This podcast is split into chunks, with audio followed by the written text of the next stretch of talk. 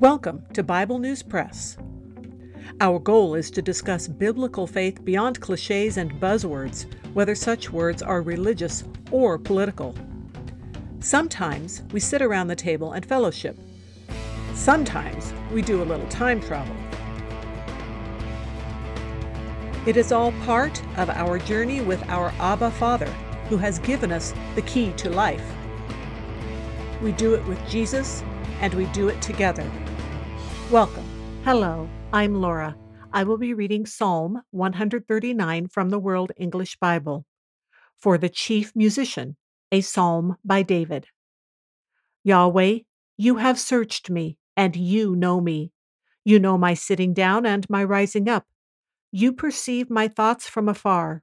You search out my path and my lying down, and are acquainted with all my ways.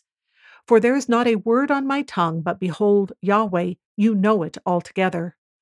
You hem me in behind and before. You laid your hand on me. This knowledge is beyond me. It's lofty. I can't attain it. Where could I go from your spirit, or where could I flee from your presence? If I ascend up into heaven, you are there. If I make my bed in Sheol, behold, you are there. If I take the wings of the dawn and settle in the uttermost parts of the sea, even there your hand will lead me, and your right hand will hold me. If I say, Surely the darkness will overwhelm me, the light around me will be night.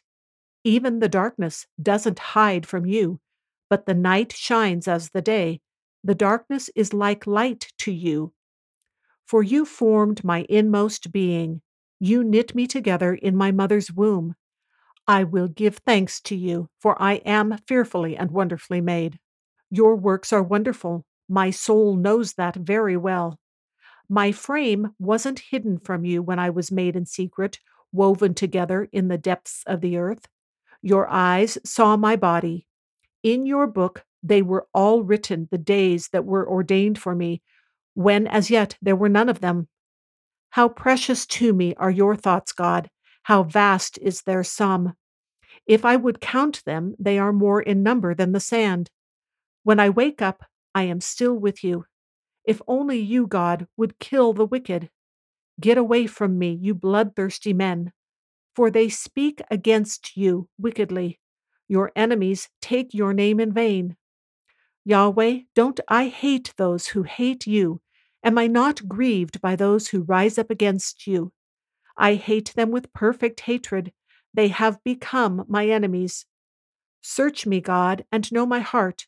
Try me and know my thoughts. See if there is any wicked way in me, and lead me in the everlasting way. That is the Bible News Press segment for today, but not the end of our journey.